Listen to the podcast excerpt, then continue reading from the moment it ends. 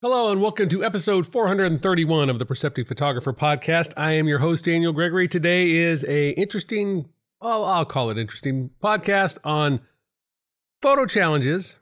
Each photo challenge has 10 components to it. And so there's actually 50 things you're going to accomplish this week if you do everything in the podcast. So it's a week of accomplishment for you if you take this challenge on. So hopefully you're uh, having a good week. I really appreciate you listening to the podcast.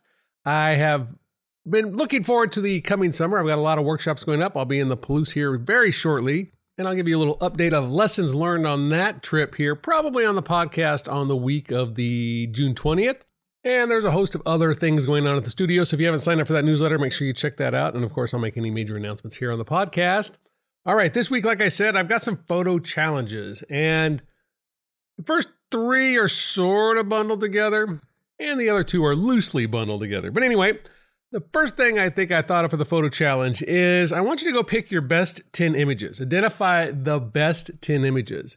And again, the challenge here when you're doing this sort of work is you've got to identify what does the best mean. And for this challenge, what I want you to do is come up with that definition of the best, and I want you to hold that definition across all 10 images because it's really easy to say, well, this is my best composition. This is my best gesture. This is my best settings. This is my best one that mirrored my intention. But whatever your criteria is that defines best, I want you to go find those best 10 photographs. And it's really important that you get 10.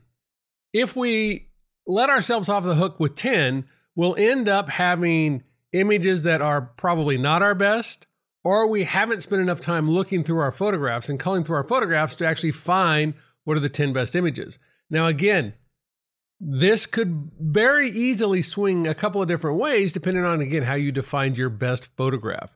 So I think what's really important here is, again, don't think of them as your best photograph from a trip you took or your best photograph taken in the last six months or your best photograph taken with a new camera. This is across your entire photographic collection iPhone photographs, Android photographs, SLR, DSLR, film scans, whatever it is. What are the 10 best photographs? Pull those together, identify those, and again, identify the criteria by which you define those to be your best photographs. The second challenge is I want you to go pick your 10 most important photographs. And as some of you may quickly realize, what you consider your best photographs are not your most important photographs. Your most important photographs might be of an event, a family member. You know, maybe you've got an amazing photograph of a grandparent that you just love, that's your most important, cherished memory of them, but it's not necessarily one of your quote unquote best photographs by how you defined it. So, again, what is that criteria by which we find the most important? And for this one, I think it's a little bit easier because we don't have the same sort of slush that we have when we talk about the word best and what does best mean. When we think of things that are important and we think of things that have importance, it becomes a lot easier for us to recognize that these are the things that sort of touch our soul. They sort of hit us in the stomach.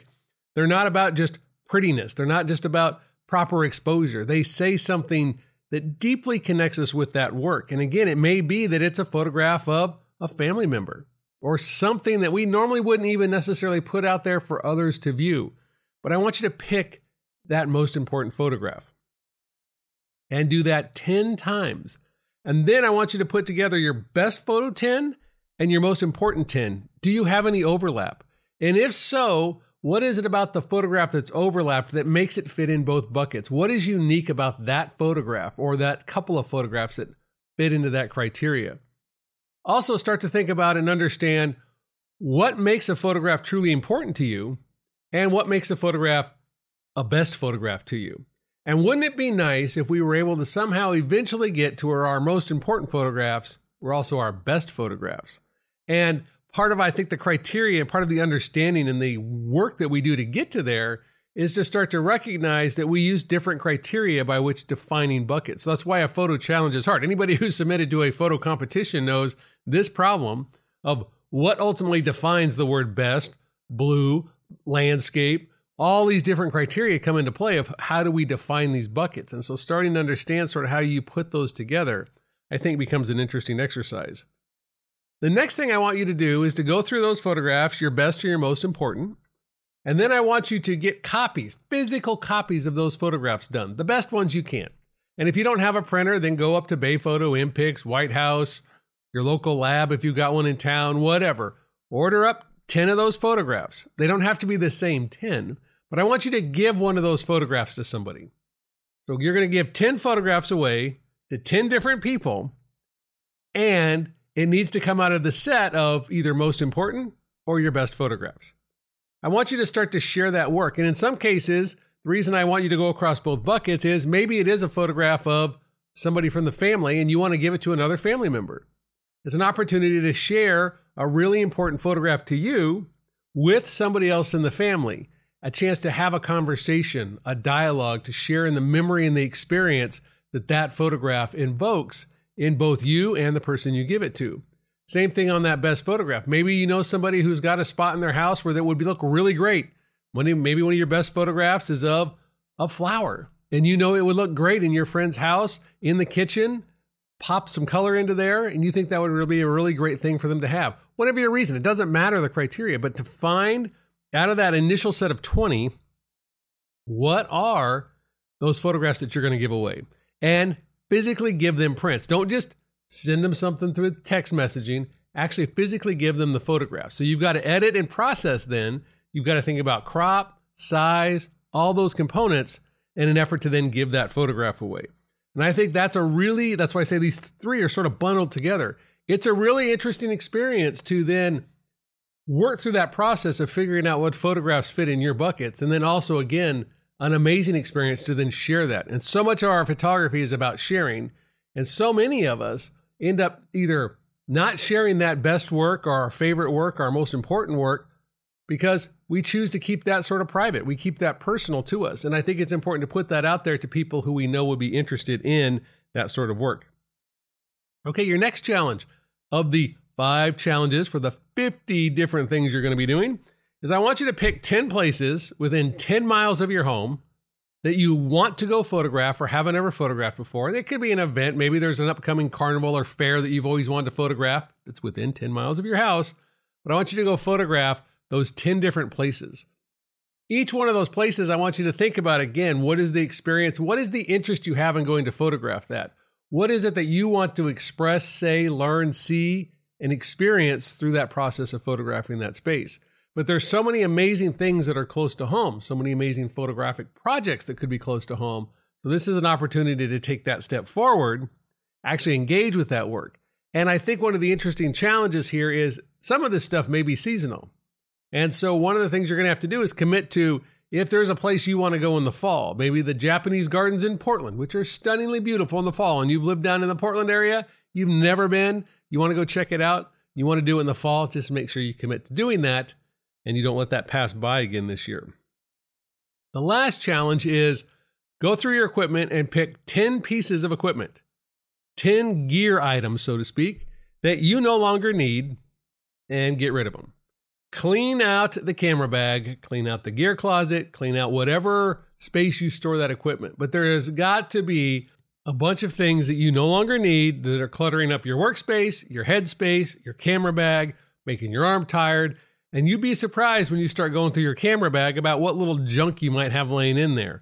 An old lens cap, something that's broken. Maybe you've got Allen wrenches that don't even fit anything that on your tripod or your camera plates anymore.